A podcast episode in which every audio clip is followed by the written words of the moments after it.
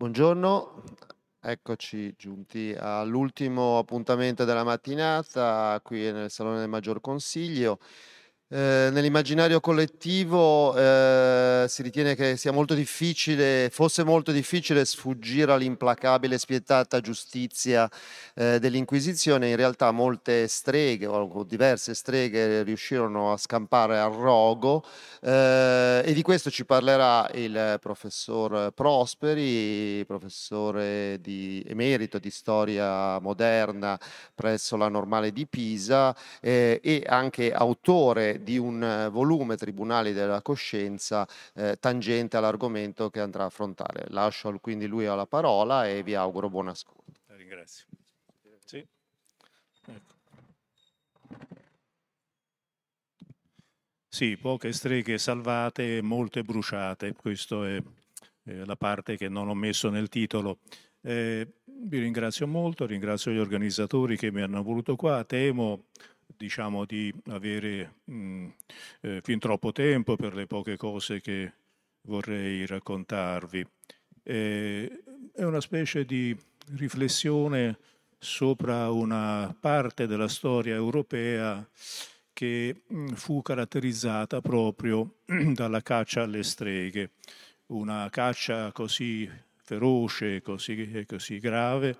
che è diventata proverbiale, no? Caccia alle streghe, proverbiale per ogni forma di persecuzione nei confronti di persone che non hanno eh, nessuna ragione per essere perseguitate, ma però anche una forma di, eh, come dire, eh, nevrosi collettiva per cui si, cerca, si cercano le streghe come diciamo, eh, capri espiatori di situazioni intollerabili. Eh, la, eh, la, storia che vi vorrei raccontare è appunto quella di un paio, due o tre streghe eh, salvate e poi delle molte altre streghe che non si salvarono.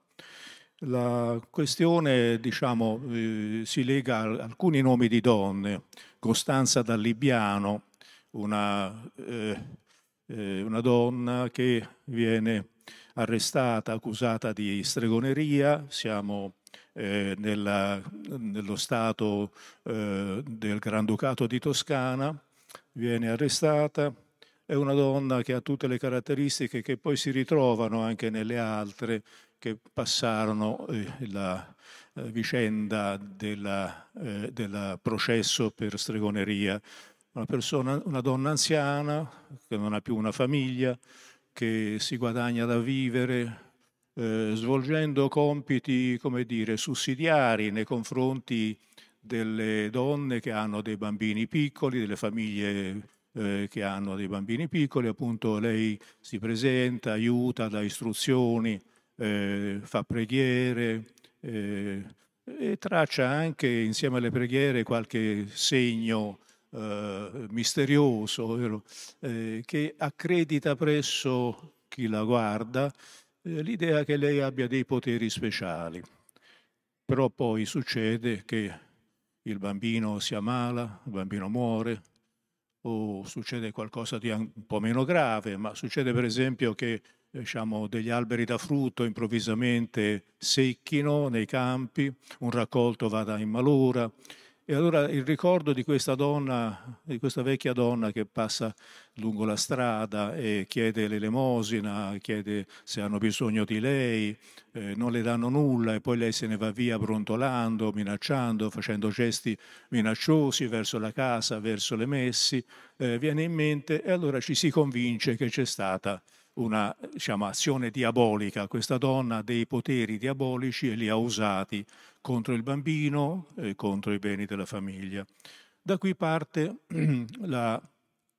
ricerca della donna, che è lì nel paese, che è lì vicino, eh, la si prende, la si porta eh, davanti alla famiglia danneggiata, eh, dei vicini la, la, la aggrediscono eh, e da qui nasce una forma di processo popolare su cui cala poi la,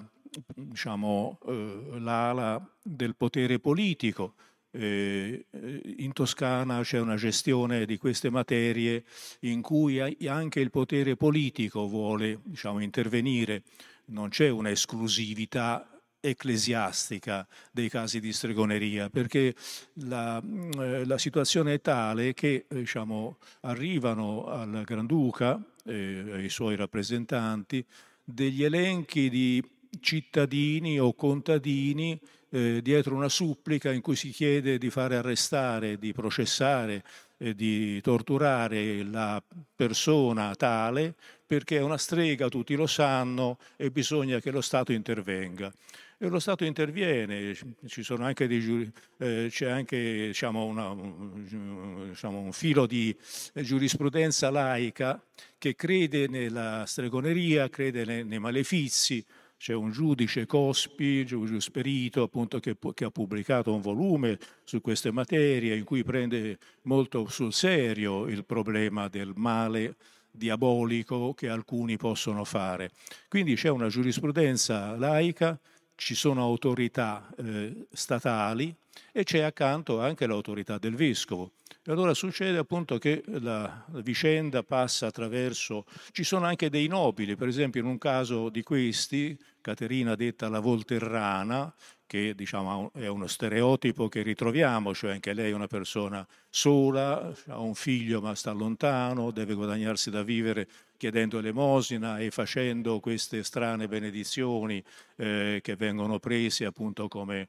eh, benedizioni potenti, insomma. Anche lei viene arrestata perché c'è il figlio del nobile locale che vive in un castello in mezzo alle campagne, appunto che si è ammalato, allora le si chiede di guarirlo, si chiede eh, in maniera impositiva, vero? viene arrestata, portata nel castello, eh, viene torturata come strega, c'è la descrizione in un processo che poi raffazzonato, eh, quando scatterà l'intervento dell'autorità ecclesiastica, raffazzonato racconterà in parte quello che è accaduto, eh, si tortura con delle sofferenze specifiche che non sto a descrivervi, ci sono i, il fattore e gli aiutanti del nobile che si danno da fare in questo senso e, e naturalmente la tortura eh, eh, è tale che a un certo punto eh, si confessa, l'ha fatto Costanza Dalibbiano, la fa anche eh, Caterina la Volterrana, si confessa, si, si, si, dice tutto quello che, vuole, che si vuole che si sappia, eh, che, che si dichiari. E si racconta anche sì, di questi rapporti col diavolo, che è la figura centrale di queste storie. Il diavolo eh, di Caterina Volterrana era una, un gatto che l'accompagnava. E, e a un certo punto lei dice sì, non mi avete visto quando ero in forma e tutti capiscono quando era in forma di gatto perché era, si trasformava secondo l'interpretazione degli ascoltatori e, e, quindi la donna torturata confessa, decide di confessare, non, non resiste al dolore e, e, confessa tutto quello che si vuole sapere da lei. Eh, però naturalmente ha qualche problema perché non sa che cosa sia essere strega e quando le chiedono che cosa è successo eh, quando sei andata al Barlotto. Il Barlotto era stata un'invenzione eh, di eh, Bernardino da Siena, il santo grande predicatore quattrocentesco, autore di prediche bellissime, eh, che dopo una, una, sua missione al nord era tornato e aveva raccontato che aveva scoperto che la, eh, il diavolo camminava sulla terra e portava con sé queste sue seguaci e seguaci maschili e che si ritrovavano nel sabba. Il sabba era una specie di grande diciamo, occasione di trasgressioni, si mangiava, si beveva, si avevano rapporti sessuali molteplici, i diavoli erano in questo ambosessi e anche le povere streghe, presunte streghe toscane, confessarono di essere state a questo, a questo raduno, il raduno mitico eh, di cui girava la notizia fin dall'alto medioevo, c'era stato un decreto, un, un, canone ecclesiastico che negava che fosse possibile trasferirsi volando per andare al Sabba, ma di questo non si tenne più nessun conto dopo, eh, nell'epoca 4-500esca e si credeva proprio quest, in questa possibilità di trasferimento notturno e in questo barlotto in cui diciamo, eh, si concepivano bambini che venivano immediatamente uccisi e mangiati, eh, questo, e la eh, povera Caterina Volterrana, quando le chiesero eh, che cosa aveva mangiato in questo sabba,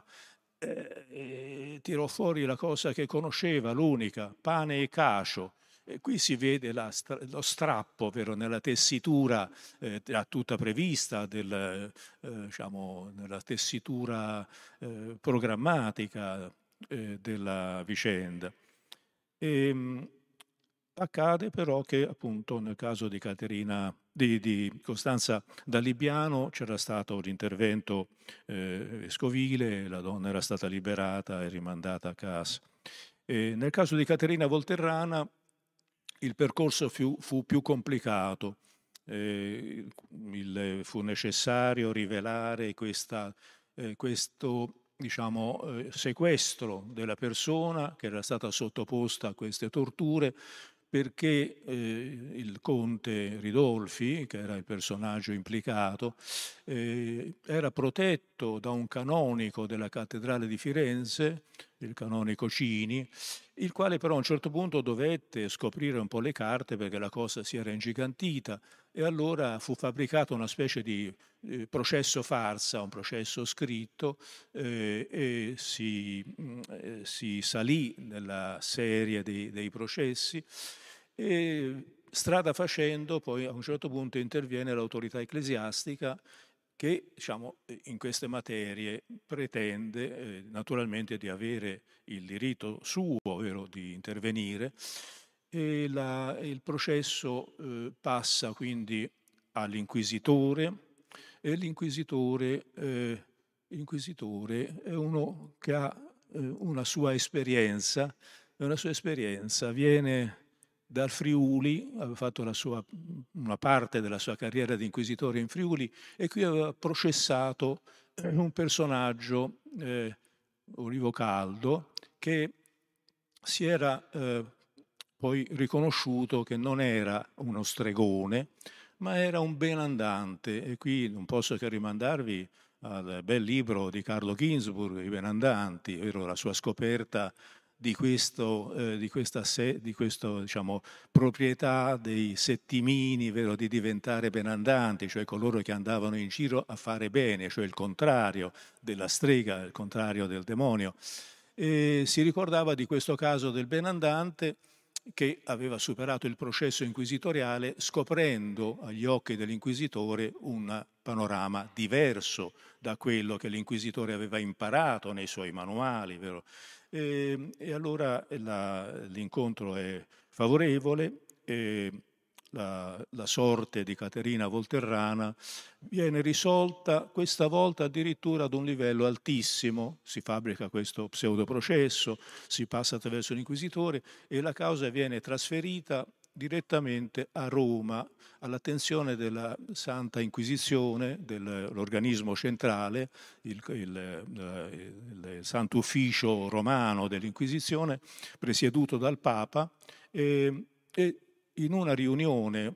in una riunione di questo ufficio centrale, di cui abbiamo letto i verbali soltanto dopo il 1998, quando finalmente, dopo secoli di attesa, eh, si è aperto l'archivio dell'Inquisizione, allora il cardinal Ratzinger, poi destinato a diventare pontefice, eh, comunicò al mondo appunto che sarebbe stato aperto questo archivio, faceva parte della preparazione del millennio, eh, del millennio eh, in arrivo. E, e, abbiamo potuto vedere tra le carte ormai rimaste poche, saccheggiate, portate in Francia da Napoleone e ivi rimaste diciamo, distrutte. Abbiamo potuto vedere i verbali, diciamo, l'unico fondo completo della, dell'archivio del Sant'Uffizio,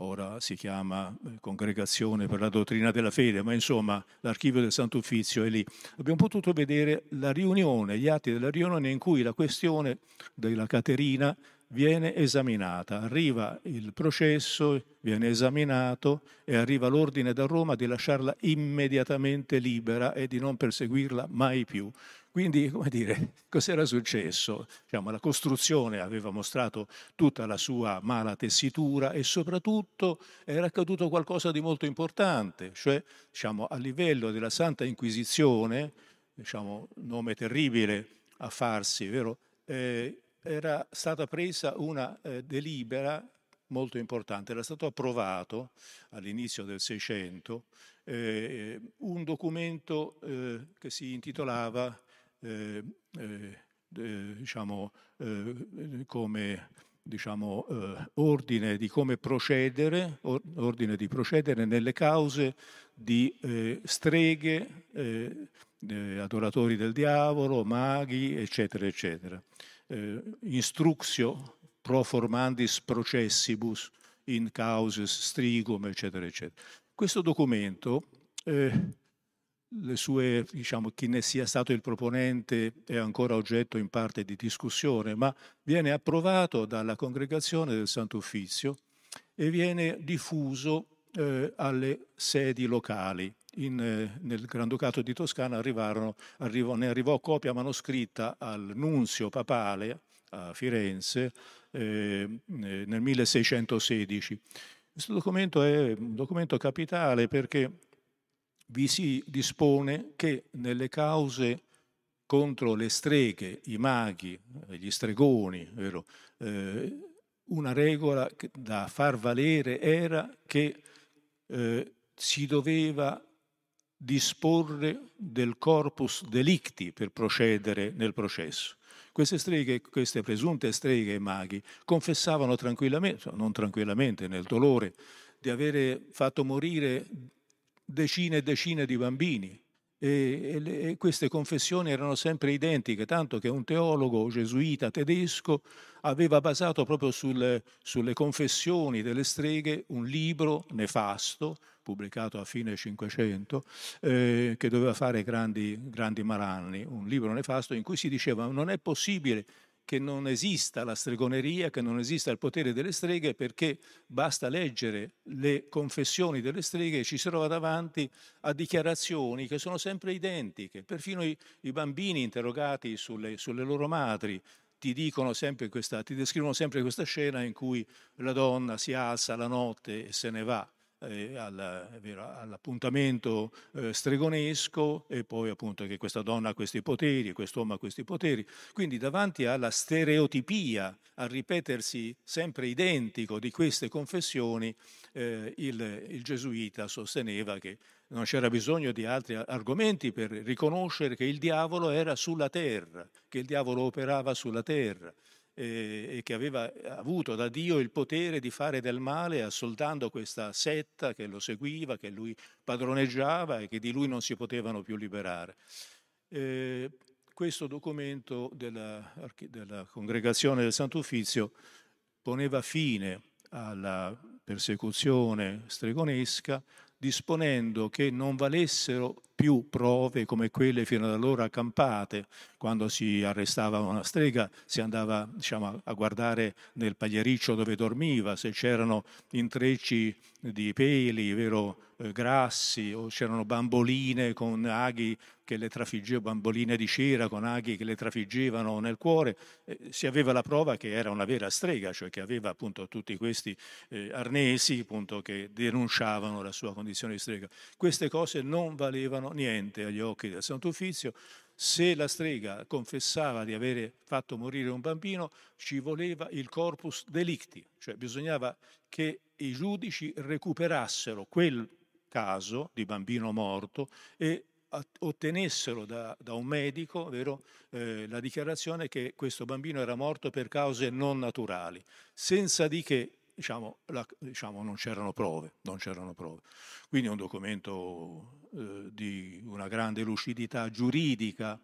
eh, prova, prova, del fatto che effettivamente l'apparato del Santo Uffizio si avvaleva allora anche a livello alto appunto di giuristi attenti e non di diciamo, teologhi eh, infiammati dall'odio per il demonio, dalla paura del demonio.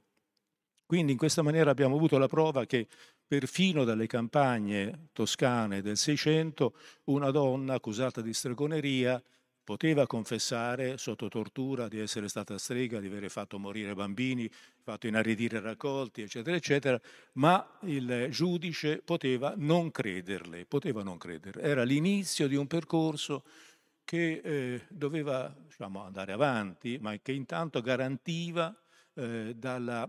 violenza delle folle, perché la cosa singolare nell'archivio dell'Inquisizione residuo a Firenze, appunto, ci sono ancora diciamo, questi appelli dei contadini e degli abitanti dei borghi che chiedono che la tizia con questo nome venga arrestata e venga messa in galera e venga fatta morire come strega perché non se ne può più. Qui muoiono i bambini, qui le messi non arrivano a maturazione e la popolazione è molto scontenta di questo eh, potere granducale che non opera a favore, che non protegge i suoi sudditi. Quindi si è davanti ad un'insorgenza eh, contro il potere laico, una sfida lanciata al potere laico perché prenda la gestione del problema del male, il male che si annida appunto in queste, in queste persone dai poteri diabolici.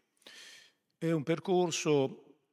che poi porterà eh, a strani episodi. Io ricordo sempre uno che mi ha molto colpito, quello di una donna che si era data al demonio, aveva invocato il demonio in un momento di grande tristezza, di grande dolore, di grande abbandono, eh, aveva invocato il demonio firmando col suo sangue una lettera di diciamo, donazione dell'anima sua al diavolo, eh, eh, che poi pentita, insomma, aveva raccontato a un confessore, il confessore l'aveva trasmesso all'inquisitore, e l'inquisitore le mandò al, al confessore una lettera eh,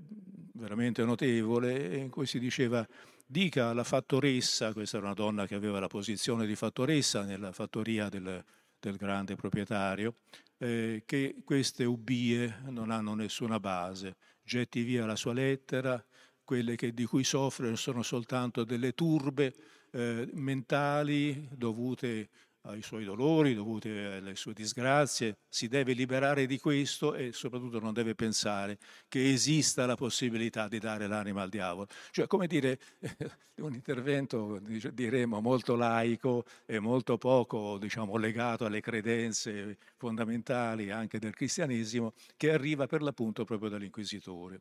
e quindi diciamo, dire, la ragione ha degli strani percorsi e può arrivare perfino attraverso questa strada, questa strada di giudici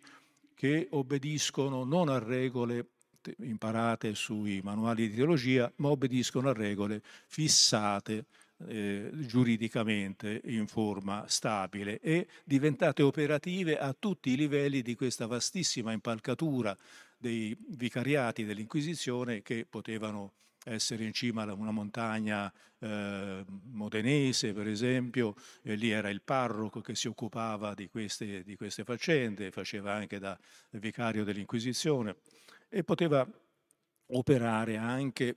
per snidare l'esercizio di magia da parte dei sacerdoti, perché naturalmente esisteva diciamo, eh, questa grande potenza del sacerdote, che era quella di chiamare Cristo in terra, eh, diciamo, consacrando una particola vero, eh, sull'altare. Intorno a questa potenza sacerdotale si sono, diciamo, formate, epi- si sono formati episodi straordinari. Eh, il più noto di tutti, anche perché eh, fu oggetto di un processo che è stato pubblicato, eh, fu quello di un eh, eh, di un eh,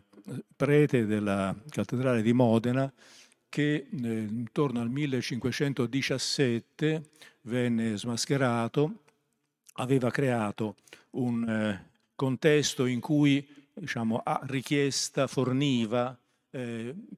poteri magici, per esempio ad una calamita che veniva messa sotto il telo dell'altare nel momento della consacrazione o a un qualunque altro oggetto, garantendo a chi poi gli chiedeva di fare questo, che in questa maniera avrebbe potuto conquistare l'amore di una donna che gli, che gli fuggiva davanti eh, o poteva trovare un tesoro, la ricerca dei tesori è un'altra delle grandi passioni storiche dell'umanità eh, che eh, questo eh, arciprete appunto eh, campana eh, esercitava. Quindi, come dire, la demagicizzazione del mondo è passata anche attraverso i tribunali dell'Inquisizione. Va detto tuttavia che la parte, come dire, confortatrice, è vero, che vi ho raccontato, cioè di donne vecchie, sole, abbandonate, povere eh, e di mediconi, perché poi ci sono anche gli uomini che fanno questo esercizio, eh, di, ce n'è uno, un caso particolare, appunto anche questo nella gamma di questi processi toscani, di un medico che si fa portare la camicia della persona malata e attraverso quella garantisce che lo risanerà. Eh, fu processato e venne rimandato poi a casa con l'ordine di non provarci mai più. Ma attraverso appunto questa diciamo, questa rete eh, che vede diciamo, la saggezza viaggiare attraverso un organismo, eh, un organismo come il Sant'Uffizio romano, attraverso questa rete noi eh, diciamo, riusciamo a non vedere diciamo, la parte gigantesca della storia della caccia alle streghe che si svolse allora eh, nella Germania della guerra dei trent'anni. Siamo diciamo appunto nella, nella, Germania che tra il 1618 e il 1948 fu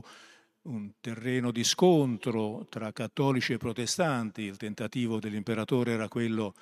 un imperatore cattolico consigliato da un confessore gesuita, siamo in, in quegli anni lì praticamente i gesuiti erano i confessori eh, di tutti i sovrani europei, eh, l'imperatore eh, del Sacro Romano Impero, l'imperatore d'Austria, diciamo, il re di Francia e il re di Spagna. Ed erano posizioni molto diciamo, importanti, gli ordini religiosi se li contendevano. Ebbene, nella guerra dei trent'anni, durante la guerra dei trent'anni, la Germania fu teatro del più spaventoso eh, massacro di donne e di uomini eh, accusati di essere streghe e stregoni, eh, scatenato in un sistema in cui eh, diciamo, il governo dell'Inquisizione romana non contava, la materia era eh, soggetta all'operazione, all'autorità delle, eh, diciamo, dei principi, che spesso erano anche principi vescovi, eh, e, delle loro, eh, diciamo, e delle loro università. Siamo davanti appunto a piccoli stati tedeschi, piccoli e medi stati tedeschi, in cui il sovrano diciamo, opera attraverso una sua magistratura e i processi per stregoneria passano attraverso il governo dell'università locale che deve approvare i processi che vengono intanto eh, portati avanti, portati a termine. In questo contesto quella che opera è la dottrina della presenza del diavolo sulla terra che era stata, diciamo, era stata la eh, proposta di due domenicani tedeschi eh, eh, che nel mille, eh, nel mille eh, dunque, sì, eh, sì, sì, certo. penso appunto a questo, a questo documento fondamentale che mh, fissa la, eh, eh, la dottrina per cui eh, la, eh, l'autorità eh, divina ha permesso al diavolo la sua presenza sulla terra. E, ehm, eh, questi due domenicani tedeschi pubblicarono loro, il loro opuscolo che però fu prefato da una bolla papale e quindi divenne in qualche modo come dire, eh, un, un, testo dottrinale da seguire. E la,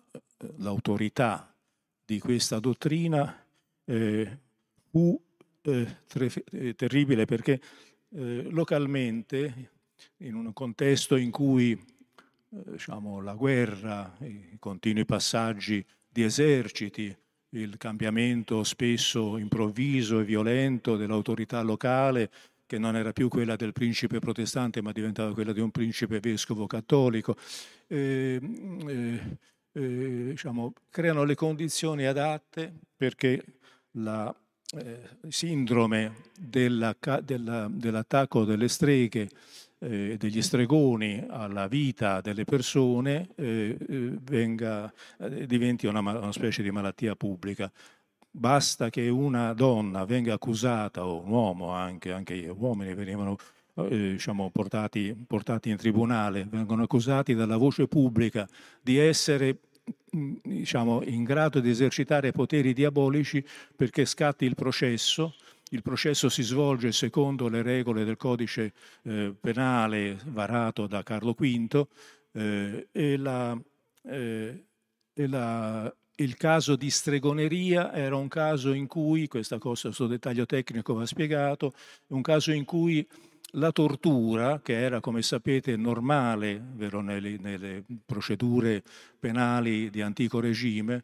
eh, ma era anche governata da regole, cioè si poteva esercitare la tortura per una data durata, graduata a seconda dell'età, del sesso, eccetera, e non oltre quella. Però il caso della stregoneria era tra i casi eccettuati, causa excepta, e quindi in questo caso si poteva esercitare la tortura fino a quando si voleva, perché era l'unico modo per cacciare il demonio dal, dal cuore della strega. Di conseguenza questi processi erano processi farsa, queste persone venivano arrestate chiuse in galere eh, dove spesso erano moltissimi eh, gli accusati e via via venivano portate al processo, venivano torturati finché non confessavano e quando avevano confessato venivano naturalmente condannate al rogo perché l'unica maniera per far cancellare la presenza del demonio sulla terra e nel cuore di queste donne era bruciarle vive, perché soltanto a quel punto, quando la strega veniva uccisa dal rogo, il diavolo eh, l'avrebbe abbandonata. Fino ad allora, se lei si lamentava per le sofferenze, non bisognava darle ascolto perché si sapeva che il demonio le rendeva insensibili alle sofferenze. Quindi, diciamo, come dire, eh, i, i gradini della, della, della teoria stregonesca fondata da teologi terrificanti, appunto, eh, convintissimi di quello che dicevano, che si basavano appunto su questa bolla papale, eh, i processi eh, procedevano tranquillamente, venivano ratificati dalla università diciamo, eh, vigente in, nella città vicina e i professori eh, della facoltà ricevevano un compenso per questa loro supervisione dei processi e la, e la donna o l'uomo venivano portati davanti al popolo intero, fuori all'aperto e legati a un palo che eh, eh, le fascine accumulate sotto di loro poi venivano incendiate e il, il, palo poi diventava nero dopo essere stato usato e riusato. E ci fu un nunzio papale eh, che viaggiando in Germania per la pace della, della, guerra dei trent'anni, per la pace finale della guerra dei trent'anni, rimase colpito dalla quantità di questi grossi pali alle porte, fuori porta delle, dei luoghi abitati, tutti neri, e qualcuno gli spiegò che appunto erano usati per questi processi, per queste esecuzioni de, de, di streghe e stregoni. Fu diciamo, una vicenda spaventosa, spaventosa, la letteratura eh, storiografica se ne è occupata, ci sono eccellenti libri di storici tedeschi che ne hanno illustrato diciamo, le caratteristiche e la quantità. E, praticamente diciamo, i processi per stregoneria eh, furono intensissimi anni, durante gli anni delle guerre e poi cominciarono a diminuire anche perché accadde qualcosa di nuovo. Accadde che un giovane, eh, un giovane nobile tedesco eh, che era andato a scuola collegi, in un collegio di gesuiti, i collegi dei gesuiti erano diciamo, prediletti dalle famiglie abbienti, dalle categorie sociali più alte, perché erano di eccellente qualità. Però il, il, rischio era quando uno mandava un figlio, ovvero nel collegio dei Gesuiti, a studiare, il, il, rischio era molto semplice, cioè se questo figlio era davvero in gamba, molto intelligente, molto acuto, eh, veniva dire, dolcemente persuaso attraverso le devozioni praticate dai gesuiti, vero? le confessioni lunghissime, eh, gli atti di penitenza che dovevano fare, le meditazioni silenziose, praticando gli esercizi spirituali di Sant'Ignazio, venivano convinti che diciamo, la loro scelta ideale era quella di diventare gesuiti. Cioè, diciamo, negli esercizi spirituali, diciamo, all'inizio della seconda settimana, mi pare, eh, la prova della scelta, perché l'esercizio, l'esercizio spirituale non è inventato dai gesuiti, era diciamo, un tipo di esercizio che aveva radici anche nella cultura antica. Ignazio di Loyola lo fece diventare un esercizio attivo in cui diciamo, il, l'eserciziante eh, doveva arrivare al punto in cui gli si prospettava un'immagine, l'immagine eh, del mondo eh, con due capitali, eh, c'è Gerusalemme da una parte e Babilonia dall'altra. A Babilonia c'è il diavolo che organizza i suoi scherani e a Gerusalemme c'è eh, il, la Trinità, appunto che guarda il mondo e vede, eh, vede tante persone che vanno all'inferno perché vengono reclutati da Satana, perché cadono nel peccato. E c'è, a questo punto l'esercizio si interrompe e si chiede, tu dove vuoi andare? Vuoi essere fra i eh, soldati di Cristo nella salvezza del mondo o vuoi andare a Babilonia? E a 14, 15, 16 anni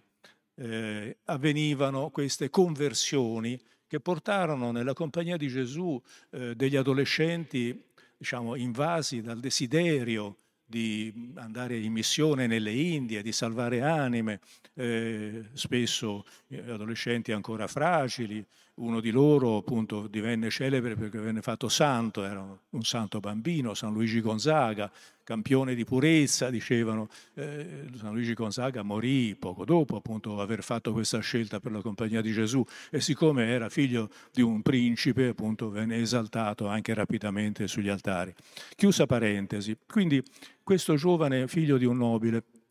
si chiamava Friedrich, Friedrich von Spee, era andato a, stu- a scuola dai gesuiti, si era fatto gesuita ed era stato mandato come missionario nella Germania a lui nota, non voleva venire in Italia una volta ma non riuscì mai a farlo e qui eh,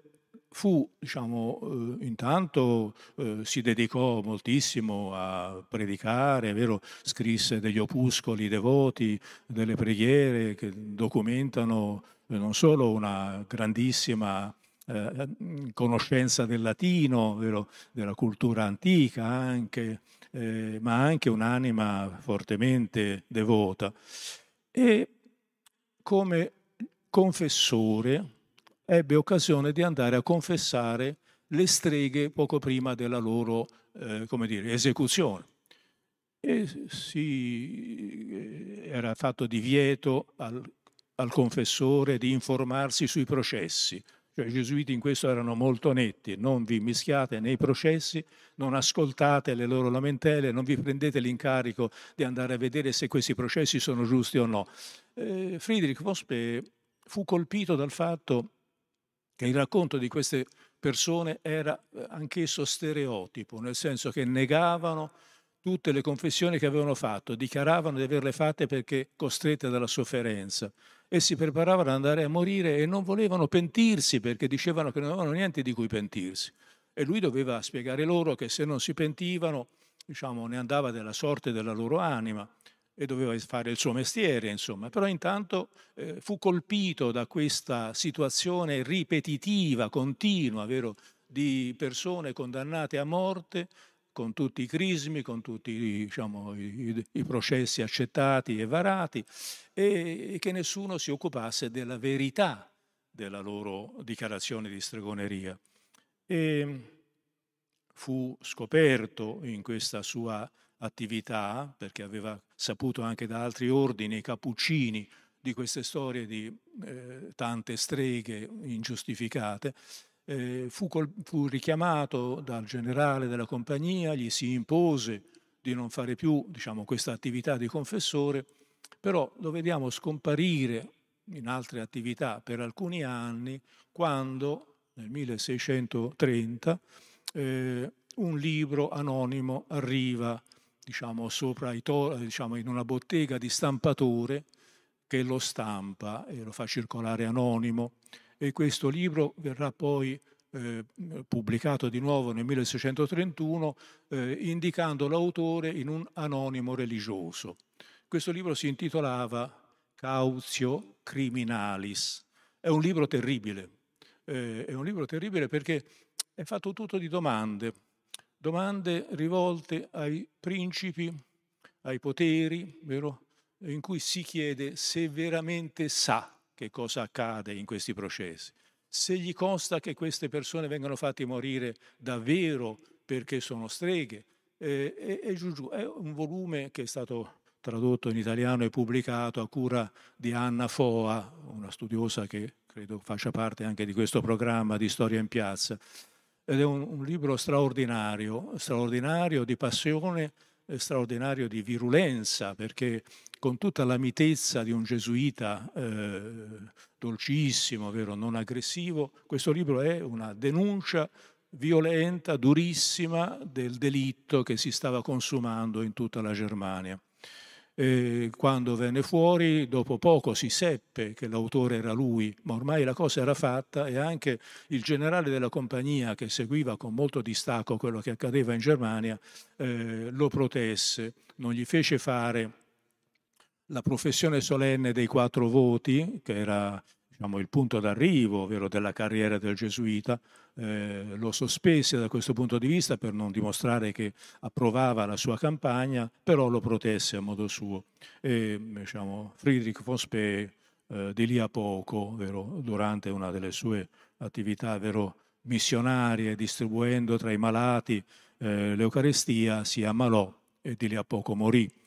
Questo libro rimase il documento eh, di una, diciamo, uno sguardo che eh, vide quello che nessuno voleva vedere, perché il meccanismo funzionava perfettamente, i popoli erano contenti, le esecuzioni avvenivano tra scrosci di applausi degli, aspetta- de- de- degli, degli spettatori. E, mm, la teoria teologica dominante in Germania in materia di stregoneria, diffusa soprattutto da autori gesuiti eh, tedeschi, eh, funzionava benissimo, tutto tornava, come dire, era il diavolo che aveva avuto da Dio eh, in concessione poteri straordinari eh, di impadronirsi di persone, di, di farle diventare appunto streghe eh, eh, adoratrici del demonio,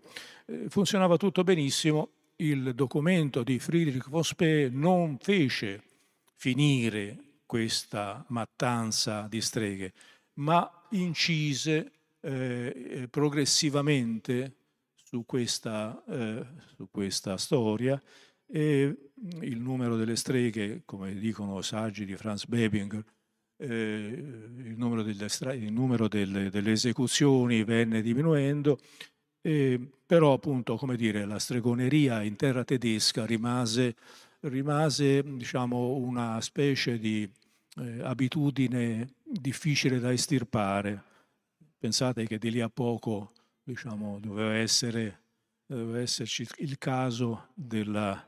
eh, della Margherita che diciamo, Goethe pose al centro eh, de, del Faust. E, ehm, eh, però l'ultima esecuzione capitale avvenne ancora in Svizzera eh, negli anni della Rivoluzione francese. Ecco, questo è un po' il disegno che io vi ho eh, rappresentato. Difficile naturalmente eh, andare oltre i dati oggettivi, statistici e riuscire a capire davvero da dove venisse tutta questa tradizione. Non posso che indicare il volume di Carlo Ginzburg, Storia notturna, dove ha inseguito, diciamo, eh, con, una sua, diciamo, con, una sua, capacità straordinaria, vero, di eh, illuminare zone molto remote della, della nostra storia. Ehm, però è un fatto che la stregoneria allora conobbe diciamo, eh, gestioni molto diverse, molto diverse fra di loro. Eh, non scomparve non scomparve, rimase come un'affezione tipica delle società contadine. Io posso dirvi dall'alto della mia vecchiaia di avere conosciuto in campagna famiglie che credevano nella stregoneria e guardavano alle donne vecchie diciamo, che venivano a mendicare con sospetto e se qualcosa accadeva nella stalla andavano a ricercarle. Come dire, questa sindrome aveva delle radici profonde, il bisogno di proiettare in un essere umano eh, che ha ormai perduto la bellezza della gioventù, ha perduto ogni grazia e, e passa con aria eh, scontenta e minacciosa sulla strada, di proiettare in lui la causa del malocchio, uno sguardo che fa male, uno sguardo che fa ammalare, vero? uno sguardo che fa morire i bambini. Ecco, questo bisogno eh, primitivo rimane come un dato della psicologia umana in determinate condizioni e si è colorato grazie a grandi collaboratori, vero, dotti e ben, ben documentati, ben istruiti, eh, si è diciamo, moltiplicato, ha moltiplicato i suoi effetti nella storia, non solo nella storia europea, ma anche fuori d'Europa. Diciamo, c'è il caso delle streghe di Salem, in Massachusetts, eh, una città dominata dalla paura delle streghe, vero, che nel 1692 visse una, diciamo, una tregenda spaventosa eh, in cui il pastore calvinista della città sfoderò esattamente gli strumenti e gli argomenti che avevano usato soprattutto i domenicani ma anche i gesuiti eh, della Chiesa Cattolica in Europa. Vi ringrazio per la vostra pazienza e non posso che finire